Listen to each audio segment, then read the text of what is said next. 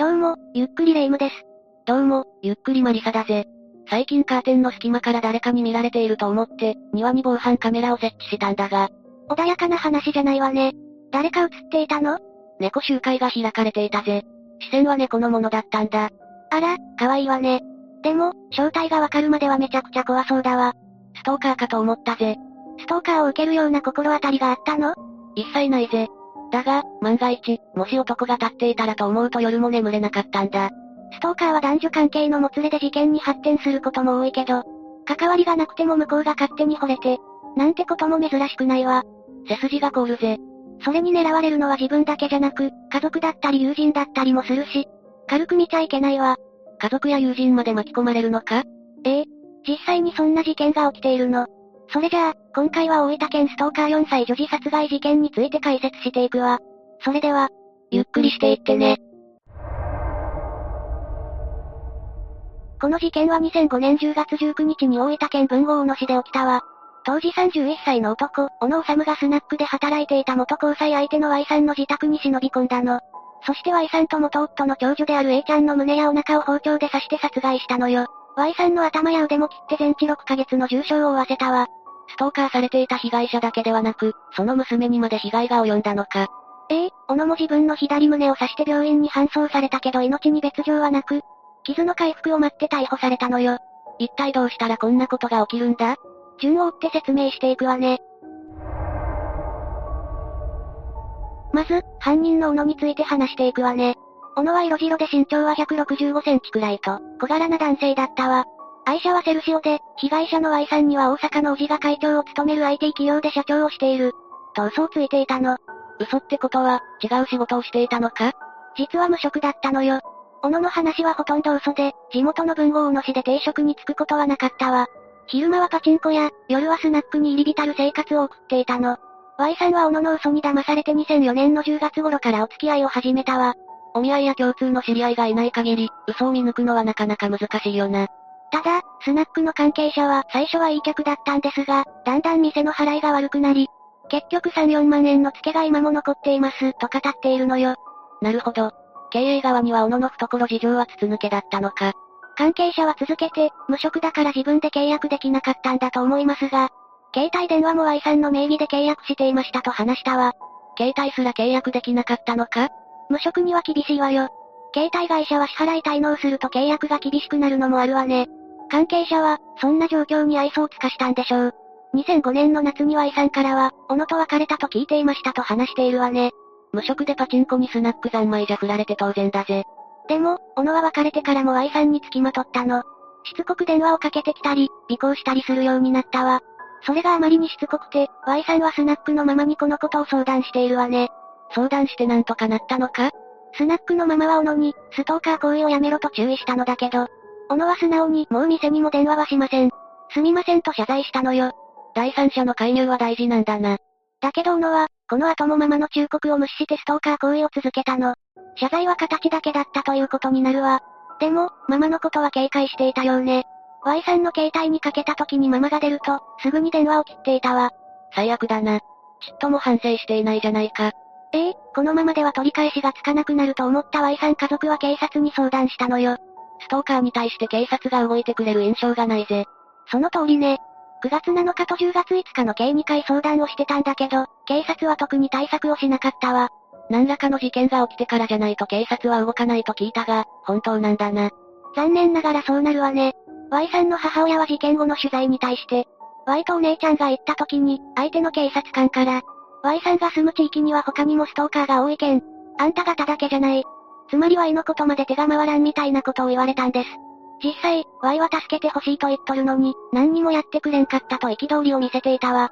相談に来るくらい困ってるんだから、せめて巡回くらいはしてほしいぜ。警察署に相談しに行くなんて、すでによほどの事態が起きてたんじゃないか？ええ小野は Y さん宅で包丁を振り回したことがあったのよ。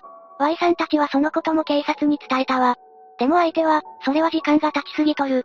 その時に言わんと、現行犯じゃないと逮捕できんから。と返したそうなの。Y さんと家族に現在進行形で危険が迫っているのに、そんな対応をしたのか？そうなのよ。Y さんの家には祖父母と両親、Y さんとその長女が同居していたんだけど、全員が斧の襲撃に怯えていたわ。小野が包丁を振り回して、怪我人はいなかったのか？幸いにも出なかったわ。Y さんは悩んだ末に、翌日の10月6日にもう一度警察署に電話をかけて、すぐに逮捕できないなら子供に危害があるといけないので、警察は小野に会わないようにしてほしいとお願いしたの。実際に包丁を持ち出しているし、いつ子供に襲いかかるか分かったもんじゃないぜ。Y さんの心境を想像すると胸が詰まるな。これと同時期にスナックの経営者は小野を自宅に呼んで、ストーカー行為をやめるように注意したわ。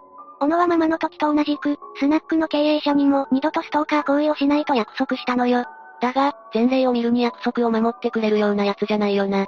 ええ小野は事件の数日前に Y さんに対して、言うことを聞かないならお前も娘も殺害して俺もあの世に行くと脅してきたのよ。止まるどころかヒートアップしているじゃないか。この予告に怯えた Y さんは、10月8日にも警察署へ助けを求める電話をかけていたの。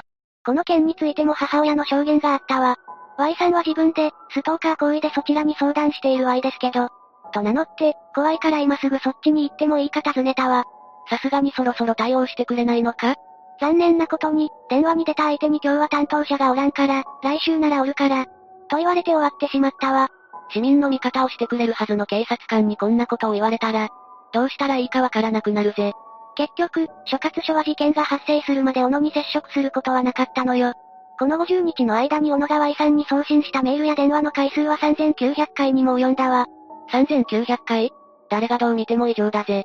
この対応についてマスコミが大分県警本部生活安全企画課にコメントを求めると、まだ捜査中で事実確認が全部終わっていない。捜査に影響があるため、現時点ではコメントできない。としか返ってこなかったの。警察は謝罪すらしなかったのか。今回は警察の怠慢で事件が起きたと言っても過言じゃないわね。そして冒頭でも言った通り、2005年10月19日午前8時30分頃、ついに事件が起きてしまったの。小野は Y さんの留守を狙って Y さんの自宅に侵入すると、2階の押し入れに隠れて Y さんを待ち構えたわ。ちなみにこの時、押し入れの中でビールなどのお酒を何本も飲んでいたみたいね。人の自宅に無断侵入して酒を飲むなんて信じられないぜ。小野が押し入れに隠れて3時間以上が経った午前11時50分頃、出かけていた Y さんたちが帰宅してしまったわ。Y さん以外の家族も出かけていたのか？ええ。Y さんの姉と、姉の娘も一緒に帰宅したの。そして当時4歳だった Y さんの長女と姉の娘が二人で小野が待つ2階に上がっていってしまったわ。嫌な予感しかしないぜ。その直後、2階からギャーという大きな悲鳴が聞こえてきたわ。待ち構えていた小野が、Y さんの長女に刃物を振りかざしたの。長女の悲鳴を聞いた Y さんは驚きながら急いで階段に向かったわ。それで、どうなってしまったんだ ?Y さんの向かった先では、小野が刃物を持って待ち構えていたの。そして、Y さんめがけて襲いかかってきたわ。私なら震えて動けないぜ。Y さんは必死に外に逃げて、隣の家に保護されたわ。でも小野は追いかけてきて、ガラスを割って Y さんを引きずり出したの。倒れた Y さんに馬乗りになって、小野は刃物を振り下ろしたわ。恐ろしくなるほどの執念だぜ。この状況で Y さんはザクザクと自分の頭に包丁の刃が刺さる音を聞きながら、ああ、これが警察の言いよった、なんかあったら110番しなさいとはこういう時のことなんだろうな。と漠然と思ったそうよ。今までの警察の対応を見る限り、事件が発展しないと動く気がなかったんだろうな。それで、Y さんはどうなってしまったんだ？駆けつけた祖母が力ずくで斧を引き剥がしたわ。その隙に Y さんは近くの家に逃げ込んだのよ。でも、斧はそれでも諦めなかったわ。斧はもう一度、Y さんの自宅に戻って2階に向かったの。まさかとは思うが、子供を狙ったのか？斧の向かった2階には、Y さんの姉と姉の子供が隠れていたわ。手と顔を血まみれにして包丁を持っていた斧は、その二人に俺の気持ちがわかるか。と叫んで、自分の胸を刺したのよ。姉とその子供じゃなくて、自分めがけて刺したのか？ええ、小野は Y さんの長女が倒れていた部屋で命を絶とうとしたの。その頃になって、通報を受けた警察官がようやく現場に駆けつけたわ。Y さんと Y さんの長女、小野が病院に運び込まれたのよ。そうか、Y さんの長女は最初の時点で刺されてしまったのか。ええ、Y さんの長女は死亡が確認されたわ。Y さんも頭や腕を包丁で刺されて全治6ヶ月の重傷を負わされたのよ。犯人の小野も入院したけど命に別状はなく、回復するのを待って逮捕されたわ。4歳の子が殺害されるなんて言葉が出てこないぜ。被害者の Y さんの長女はハキハキ挨拶できる明るく元気な子で、将来の夢は看護師になることだったわ。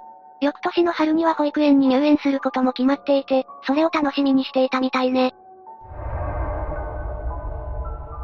小野は取り調べに対して二人を刺したことは認めているけど、裁判ではありえない主張をしたのよ。どんな主張をしたんだ？初公判で刺した記憶はないなどと起訴事実を否認したの。おいおい、さすがに寝言としか思えないぜ。それだけじゃなく、手にかける意思はなかった。刃物で刺したのではなく刃物が刺さった。あとはよく覚えていないと述べているわ。罪を認めたとしても許せないが、この後に及んで言い逃れまでするのか。さらに弁護側は、小野はうつ病と飲酒で心神喪失状態だった。供述調書は警察に誘導されたものだ。と無罪を主張したの。検察側は何と述べたんだ検察は、幼稚で歪んだ独占欲から冷酷で残忍な行為だ。被告の責任は逃れられない。と無期懲役を求刑したわ。検察の言う通りだと思うが、それでも無期懲役なんだな。意見陳述に出廷した遺族は、現場を目撃していた Y さんの長男や姉の娘に精神的な影響が出ていると訴えたの。当然だ。大人でもトラウマになるんだから、小さい子供ならなおさらだぜ。事件以来、子供たちは刃物を見るとばあば、怖いよと助けを求めたり、夜中に突然泣き出すこともあるそうよ。小野は謝罪もしなかったのか？最後まで謝罪することはなかったわ。最終意見陳述では、正直に話しても検事は聞く耳を持たなかった。なんだったら極刑でも無期でも構わない。と言い放ったわ。最後まで反省する素振りすら見せないなんて、絶対に許せないぜ。裁判長は判決公判で、元交際相手との復縁が困難と分かった後に犯行を計画するなど、身勝手かつ自己中心的な動機だ。都合の悪い部分のみを記憶していないというなど、病的酩酊状態だったとは言い難い。当時の行動から責任能力も認められる。理不尽な弁解に終始しており反省の態度も見られない。と述べて、休刑通り無期懲役を言い渡したのよ。小野は控訴せず、そのまま刑が確定したわ。こんな身勝手で残忍な犯行でも無期懲役なのか。有期刑じゃなかっただけまだ良かったと思うしかないぜ。というか、ストーカーに対してさすがに甘すぎじゃないか？ええ今までのストーカー規制法じゃ守れなかった命がいくつもあるわ。これは長いこと問題視されていたのよ。そしてついに、2021年にストーカー法改定が行われたの。どんな内容なのか気になるぜ。2021年6月15日からは、住居や学校、勤務先といった被害者がよくいる場所付近を見張ったりうろついたり、押しかけるという行為が規制されたわ。逆に、これまでは法的には問題なかったのか？さらに電話やメール、SNS のメッセージを拒まれたのに連続して連絡を送る行為も規制されたの。なんというか、やっとここまで来たんだな。さらに2021年8月26日からは GPS などを用いた位置情報の無償諾取得が規制されたわ。確かに、GPS は便利だが、ストーカーは絶対悪用するぜ。同時に、禁止命令等に関わる書類の送達に関する規定が整備されたわ。私の感覚で言うと、今更それかって感じの内容だぜ。元々のストーカー規制法って、あまり機能してなかったんじゃないか？元のストーカー規制法は2000年に成立した法律よ。当時はまだ E メールも連絡手段としてはマイナーだったわ。だから、規制法の条文の中の付きまとい行為に E メールの送信は入っていなかったの。2000年だと、まだ固定電話が主力だった記憶があるぜ。しかし、そんな古い法律でずっとやってきて大丈夫だったのか？?2012 年の神奈川県逗子市ストーカー殺人事件がきっかけで、ようやく E メールの大量送信が法規制の対象になったのよ。どんな事件なんだ？被害者の女性が元交際相手にストーカーをされて刺殺されるという事件だったわ。犯人の男は刺し殺すなどの内容のメールを1日に80通から100通も送りつけていて、最初は脅迫罪で逮捕されたの。いきなり常軌を逸しているぜ。だが、逮捕されたなら解決じゃないのか？男は執行猶予がついて自由の身になったのよ。その後も反省せず、殺害するまで2000通以上の嫌がらせメールを女性に送信していたのよ。小野と同じで、懲りるどころかエスカレートしているぜ。女性は警察にも相談していたけど、まだ E メールの連続した送信は規制の対象外で、警察も動けなかったの。そのせいで悲劇が起きてしまったわ。それがきっかけになって、E メールも規制対象になったのか。その通りで、翌年の2013年7月にストーカー規制法が改正されて、E メールの連続した送信も付きまとい行為に追加されたわ。小野の事件もそうだが、事件が起きてから法改正がされるって流れも嫌なもんだな。技術の進歩に合わせるのは難しいだろうが、もう少し柔軟に対応してほしいぜ。というか、小野がやっていたメールや電話も付きまとい行為じゃないか。その通りで、やっぱり今回の事件は警察の落ち度によるものも大きいのよ。法整備されても実際に人が動いてくれないなんて、怖すぎるぜ。さらに年々小型化する盗聴器やカメラのせいで、盗撮の手口も巧妙化しているし、本当に先が不安な話なのよ。被害に遭うのは子供や女性だけではなく、男性も含まれるからみんな注意してほしいわ。以上が、この事件の内容よ。技術の進歩について考えさせられてしまったぜ。今で言うと、マッチングアプリなんかも危険だよな。技術の進歩自体は素晴らしいことだわ。でも、その技術を悪用する人間は必ず出てきてしまうのよ。今回紹介した斧のような、嘘を吐いて犯罪を起こす人が一番悪いということを、最後に付け加えておくわ。スナックのママや経営者に注意されてもストーカーをやめなかったんだからな。果てには裁判にかけられても反省しないし、本当に腹が立ったぜ。そうね、私は警察の対応にも腹が立っているわ。